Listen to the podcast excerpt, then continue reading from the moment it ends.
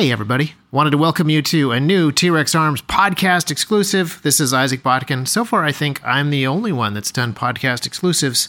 Uh, we would like to change that. And uh, I'm doing something a little bit new with this particular podcast.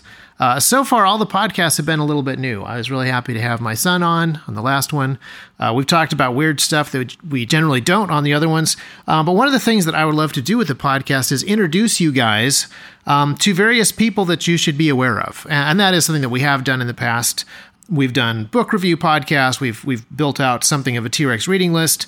Uh, when I was talking about uh, night vision and how night vision is made, I pointed you to a couple of night vision researchers that I appreciate that you should look up if you want more information about night vision. Uh, and right now, I want to talk to you about a guy named Louis Rossmann, who you may already be aware of if you know anything about the right to repair movement.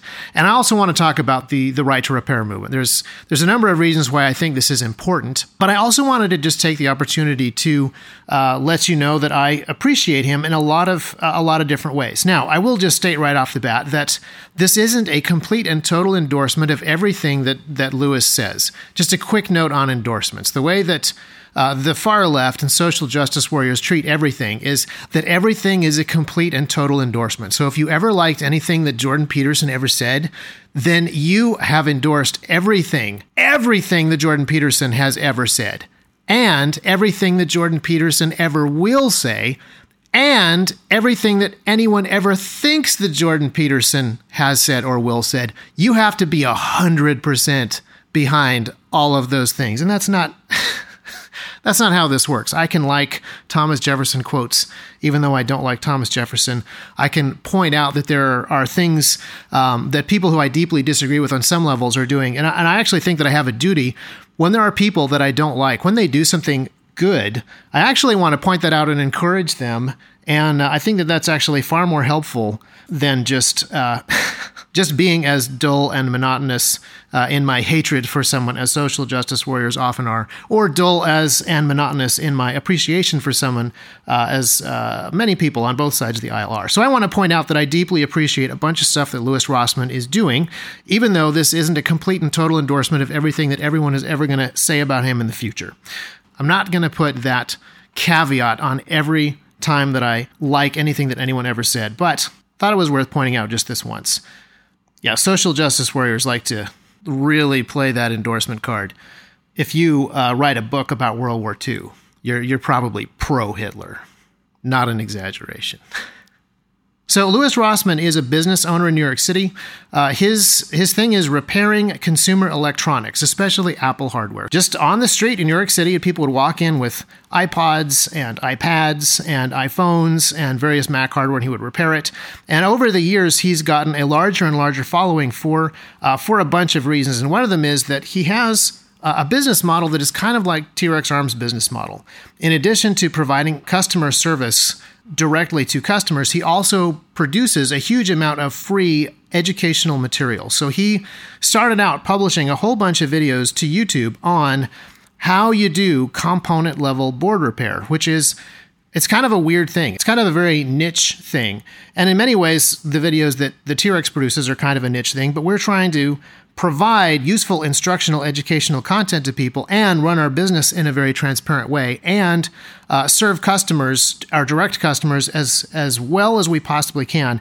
And those are the three things that Louis is trying to do with his business. And he's enjoyed uh, a number of it's hard to know how successful he is just because he's in the middle of new york city.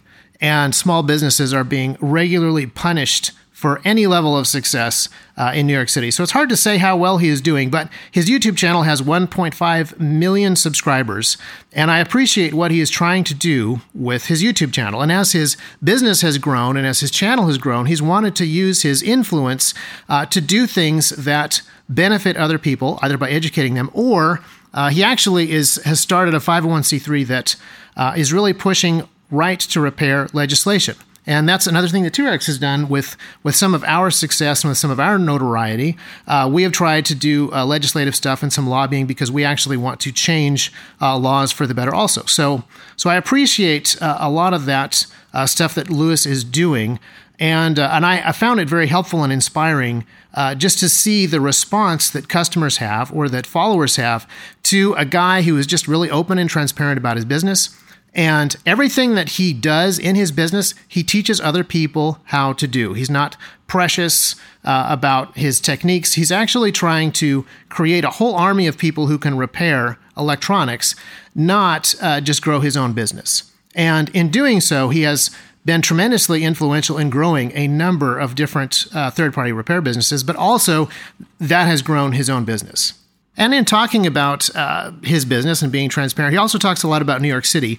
And I find his channel really interesting. So uh, in 2018, I think it was, he was forced out of his uh, his shopfront by a bunch of the weird and kind of shady real estate deals were going on. I think that he actually had the very last human landlord of any commercial shopfront space in New York City, and that landlord sold uh, sold the building to one of the giant real estate corporations that own all the real estate in New York City so that it could uh, be renovated and turned into either a Starbucks or a bank. That was apparently what, what the plan was with New York. Uh, however, uh, the pandemic happened and that totally changed everything. So the joke is kind of on the people that kicked Louis out. And uh, he found another storefront, and his business is still open.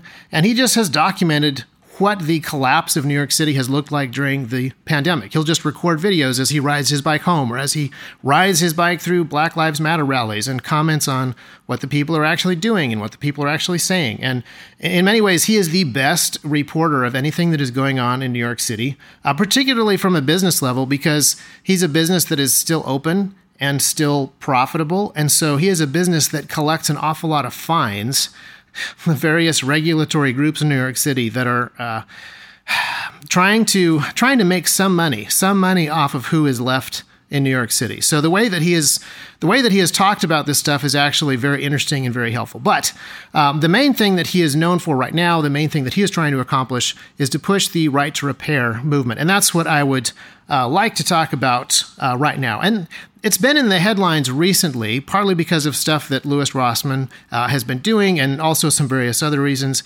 But um, I, I think that the right to repair movement is ultimately about private property. That's not necessarily what everybody who is contributing to the movement or commenting on the movement thinks, but that is a really fundamental key issue that I think we need to think about when we talk about right to repair. So, the right to repair movement basically is pushing back against um, mostly consumer electronics companies that are trying to stop people from trying to repair their own personally owned consumer electronics devices. So, Apple is probably most famous for this, trying to stop anyone from buying third party batteries, third party screens, third party anything, and stop any third party repair guys from actually repairing stuff so that you have to take it to the Genius Bar.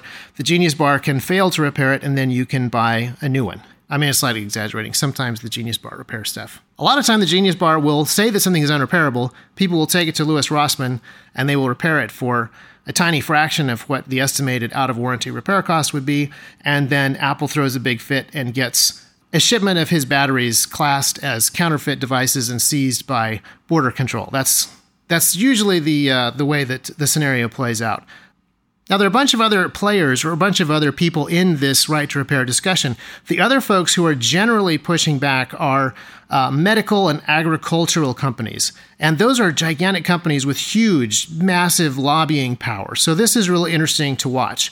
And generally, what these uh, larger companies are doing is they're using existing laws to punish mechanics, engineers, repair people. For example, John Deere uses the DMCA laws um, to stop people from looking at the code inside of their tractors. They, they really don't want anyone tinkering with their stuff. They don't want uh, anyone to make any money off of the repairs of their products outside of their own licensed guys, their own dealerships. And this is true in the medical industry as well.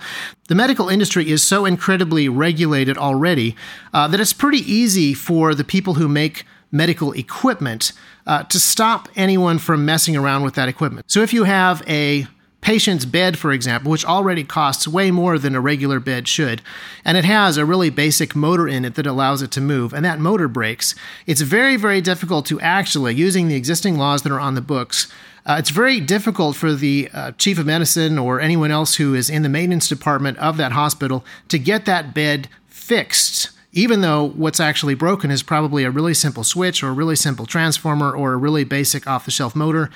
The, the big medical companies really, really, really want a new bed to be purchased using the big, expensive medical regulation dollars that exist in the big, expensive, overly regulated medical system. Um, by the way, I just realized I have a pretty good guest um, that we could have on to talk about medical regulations and just how the lack of a, an actual free market inside of uh, America's medical system has caused stuff to just get so ridiculously expensive. So we'll try to do that for a, a future episode. Uh, anyway, the, we've got a lot of pushback against right to repair from consumer electronics companies that run their own repair operations, like Apple, or these big medical companies, or these big agricultural companies. And uh, generally, their arguments go like this: if if you allow people to repair their own devices, uh, you now take on a massive security risk because the code is out there. People are tampering with stuff that they don't understand, and it's dangerous. And I think that there's a really good argument against this in just saying that security through obscurity doesn't work. You actually want as many eyeballs as possible on your security system so that holes in the system get found quickly. So the more obscure the electronic devices, uh, say, I don't know, like a, a, Dominion voting machine, for example, the easier it is to actually find some of those holes because there are fewer people looking for them than if it is uh, an open source piece of software that's out there with a lot of people, a lot of people actually doing security audits on it all the time. Uh, the other argument that they make is sort of greed based. There's this idea that uh, the guy who wants to make 15 bucks an hour fixing your radiator is somehow much more greedy than manufacturers that want to sell you an entirely new car. a lot of times they complain that it's too dangerous to let people do this stuff because people will just hurt themselves or they'll break their own stuff that they already own, which I don't think is much of an argument because I think Apple would actually prefer that you personally break your own phone so that they can sell you a new one rather than a genius bar guy break your phone. So I don't understand that argument. Uh, and then the other one that's a really big one that gets brought out a bunch is the IP theft risk. This idea that there's the intellectual property of the company is going to be stolen if people are allowed to look inside the device. And uh, Louis Rossmann has a very interesting video on this, which I will link to in the show notes. And he talked to some engineers that work up very, very high in the world of designing computers and laptops and other consumer electronics devices. They actually believe uh, that corporate espionage is at an all time high, and that there's so much IP theft that's already going on that one of the reasons that these big companies don't want people publishing schematics for the insides of their devices is because it will reveal tons of existing IP theft that has already happened, which is a really fascinating, fascinating thing. Now, we should probably talk a little bit about what right to repair actually is or what it actually means. And to be honest, it's, it's fairly vague, which I want to touch on again. But there are some folks out there advocating for right to repair that actually want the government to force companies to publish the schematics for all of the things um, that they have available for sale. Uh, which I think is actually outside of the government's uh, responsibility or authority. But it is within the government's uh, responsibility or authority to allow uh, uh, private people to publish the schematics of things that are publicly available. So uh, let me give you an example that's a little easier to understand. Here at T-Rex Arms, we make holsters. One of the ways that we make holsters is we have a three dimensional CAD model of a gun and a light, and we use that to generate CNC code. And then we use that CNC code to cut Kydex out on a CNC machine. And then we send that physical holster to people. So we're not sending them the 3D CAD model, and we're not sending them the CNC code that was generated, but we are sending them the physical product, and they can very easily get all the dimensions of that physical product just by measuring it. And so, one of the things that, that the larger electronics companies are pointing out is they don't want schematics published of how the inside of the board works, even though if you want to see how the inside of the board works, all you have to do is take the computer apart and look at the board and follow the traces and look at the components, and then you can draw up your own schematic of what is inside of the board. It's, it's no longer secret if you can physically look at the finished public product and see exactly how it works. So the dimensions of a sidecar holster are also not secret because the dimensions are available to anyone that has the physical product and a ruler. Or the, the T Rex uh, blueprint shirt. If you buy the sidecar blueprint shirt, that's actually the actual blueprints of the sidecar holster, and you could uh, you could measure that and you could reverse engineer it. And you can always reverse engineer any product that you can physically hold in your hands. And that doesn't necessarily mean that the company that sells that product has lost all of their IP. Like T-Rex Arms, we still have the CAD model, we still have the CNC code, um, but that physical product, you can measure it, you can find out exactly how wide it is, and there's there really is no way that the government should stop you from saying that our holsters are five inches wide when you can buy our holster and measure it and see that it's five inches wide. And companies like T Rex Arms should not sue you for saying that holsters are five inches wide when they're actually demonstrably, measurably five inches wide. But this is one of the things that a lot of the big corporations are actually pushing back against. Stuff that is very easily measured, very easily seen, very easily documented. They really don't want people talking about that, despite how public it is. And one of the reasons I wanted to talk about this particular topic this week is Steve Wozniak weighed in, and he weighed in on the side of the right to repair guys. So if you don't know who Steve Wozniak is, he is one of the founders of Apple. Apple is again, one of the biggest companies that is pushing back against the right to repair idea. And Wozniak is someone who pointed out that A, Apple was started by people who learned everything that they knew about electronics by repairing stuff, by tinkering, by experimenting, by having the freedom to do all of those things. And that was how they gained their skill set to actually build all of the equipment that they sold at Apple. And he also pointed out that when Apple was selling the Apple II computer, which was for a very long time uh, their most profitable product before Macintosh, before iPhone. The Apple II was their most popular product, and they published the schematics of the boards and included those with, with the computer itself, and that did not uh, negatively impact the sales of that computer. And he brought up another interesting example um, that I really liked. So, there used to be one telephone company in the United States called Ma Bell. And Ma Bell uh, ran as a gigantic, all powerful monopoly until it was finally broken up by the government. Now, prior to being broken up into multiple competitive telephone companies, they had a rule that nobody could connect any telephone equipment of any kind to any of the telephone wires uh, unless they'd bought it from Ma Bell itself. So they made a handful of telephones, and no one else was allowed to make any telephones, period. They had an answering machine, apparently. I didn't realize this, but Steve Wozniak pointed out that they actually did have an answering machine that cost thousands of dollars and they only sold to commercial clients. So your options were black telephones, rotary dial, or a gigantic, super expensive answering machine if you were a big enough company. That was the only things that you could get to plug into the telephone system, and you could only buy them from one company. Now, after Ma Bell was broken up and the monopoly was destroyed, a ton of companies began developing different types of telephones. And not just telephones, they invented answering machines that worked with regular cassette tapes, and fax machines, and modems. And so you ended up with a situation where there are a lot more phones available, even those really ridiculous Garfield phones not a fan of those, but still, you know, it's the free market, so it's okay. But there's way more devices actually connected to the phone network and way more use of the actual phone network. And so everybody wins. The consumer wins, the third party manufacturers that find a void in a market like Garfield shaped telephones, they win.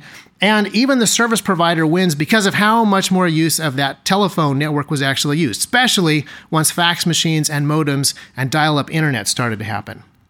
Now let's ask a question because the phone company did, in fact, own all of that infrastructure. They owned the telephone poles and the wire and they maintained it. So I do think they should have some level of say into what is done on that network. And I'll give you an extreme example. What if a guy connected his Tesla coil to the phone lines and ran thousands and thousands of volts through the equipment, which was destructive? Well, then I think that police officers could actually arrest that guy, and a case could be made that he was destroying private property owned by uh, the phone company and probably also destroying private property owned by his neighbors and possibly also attempted murder if he was blowing up telephones that people were using. Like there's a lot of actual significant serious crimes that you could bring to bear on a guy who did that extremely damaging hypothetical thing. But if there were a guy who built himself a do it yourself telephone that had a louder speaker because he was hard of hearing and you know built it to the specs that Ma Bell had written, there is no crime that is committed by connecting that thing to the phone lines and giving that guy the freedom to experiment and develop and to make something that makes his life better and to make something that allows him to build a business that makes other people's lives better. These are the sorts of things that you really lose when you have the type of top down control monopolies uh, that some of these corporations are, are wanting, wanting to construct. So, what do I think about right to repair? Well, like I said, it's it's a fairly vague concept uh, at this point. And probably the best thing to do is talk about some of the individual bills that exist. And there are bills that have been floated. Very few bills have actually been passed into law, but there are bills that have been written, and we can talk about what some of those bills do. And I would say that any bill that uh, allows the government the power to force companies to provide free parts or forces companies to publish schematics for the things they've created. I actually think that that's outside of the government's authority to do. But I, I also think that it's really important that we not allow government uh, to be the enforcement arm for big companies who want to take away your right to private property. Government's job is to punish actual theft, uh, not to punish too much competition or too much free choice. So let's talk about a right to repair. And it's a confused issue because it's in the news, people are talking about it. And so both sides of the political spectrum are trying to use this, this buzzword, right to repair, as a way to push their own agenda. So there's, there's folks on the left who really want right to repair to create a communistic system where the big corporations are forced to give away free stuff. Uh, and then there are other leftists who really want to uh, use the right to repair um, buzzword to create a system where the government is just bigger and more powerful and has greater control over what companies can and cannot do to consumers. But then there's also people who just want to use this, this right to repair movement to let customers have access to a freer market of repair tools and repair techs and just have a little bit more autonomy in the world of these gigantic tech giants. So all of the discussion around right to repair is pretty fuzzy and unfocused at the moment. And you can kind of see that when you look at Louis Rossmann himself. If you look at Louis Rossmann's right to repair legislation that he has proposed around uh, New York City and New England, you will see him being attacked by leftists as a far right extremist. And you'll also see him being attacked by the right as a far left extremist who is being funded by George Soros. So neither side of the political spectrum really knows what to do with right to repair.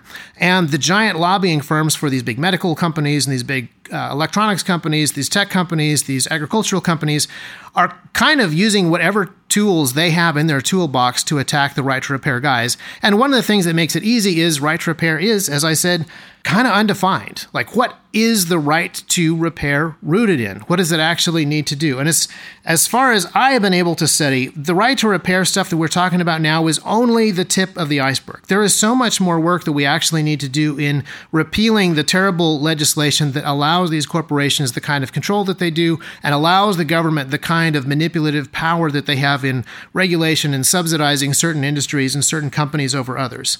We need to get rid of all this legislation that undermines private property. Right to repair is just a tiny, tiny glimpse at a huge stack of power that the government has that it really should not have.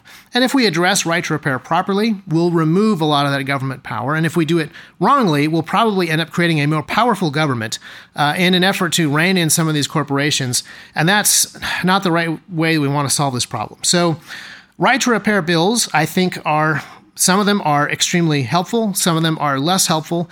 But it's important to really recognize what right to repair is uh, in general. I think that it is the right to repair comes from the right to private property. So the right to repair battle feels like it is twigs out at the end of a very large branch. And I'm not saying that we shouldn't fight over the issues that are small twigs.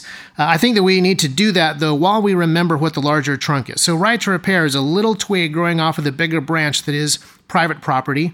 And as we fight over this issue, I, I really want us to bear in mind what it is that we're trying to accomplish at a branch level, or at a trunk level, or at a root level. What are the fundamental rights that are the roots of this tree of liberty that we have? So, Private property is a really important one to clearly define and work towards, and right to repair comes off of that. So, as we talk about this issue, which I think that we should, we should try to clarify it around things and really try to use this opportunity to bring actual freedom to consumers not just in a allowed to repair your iPhone way, but in a much larger way that restricts government power and that allows for the free market to help people do the things that they need to do.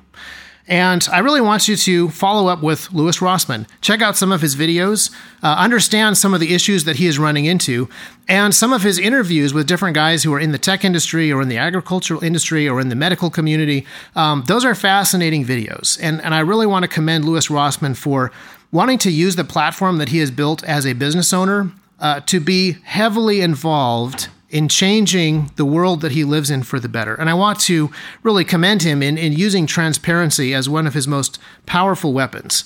And again, as we talk about different communities and, and working together with different people and finding unity, a lot of times I think we over exaggerate uh, differences that exist, and then we also over exaggerate uh, the level of unity that we need. So people will say, you know, Isaac Botkin, you need to be more balanced. You should be watching more CNN. I don't think that actually is uh, the solution to uh, my need for balance. I think what's actually really helpful is instead of just reading uh, what various political commentators or various Instagram memers are saying about New York City, actually watch some videos by a guy like Louis Rossmann, who is a business owner inside of New York City, who lives in New York City, who is on the ground riding his bike through protests, riding his bikes along the neighborhoods, able to report, hey, this is what the media is saying that the New York real estate market is like right now. But as a guy who is in the market right now, it is not that way at all.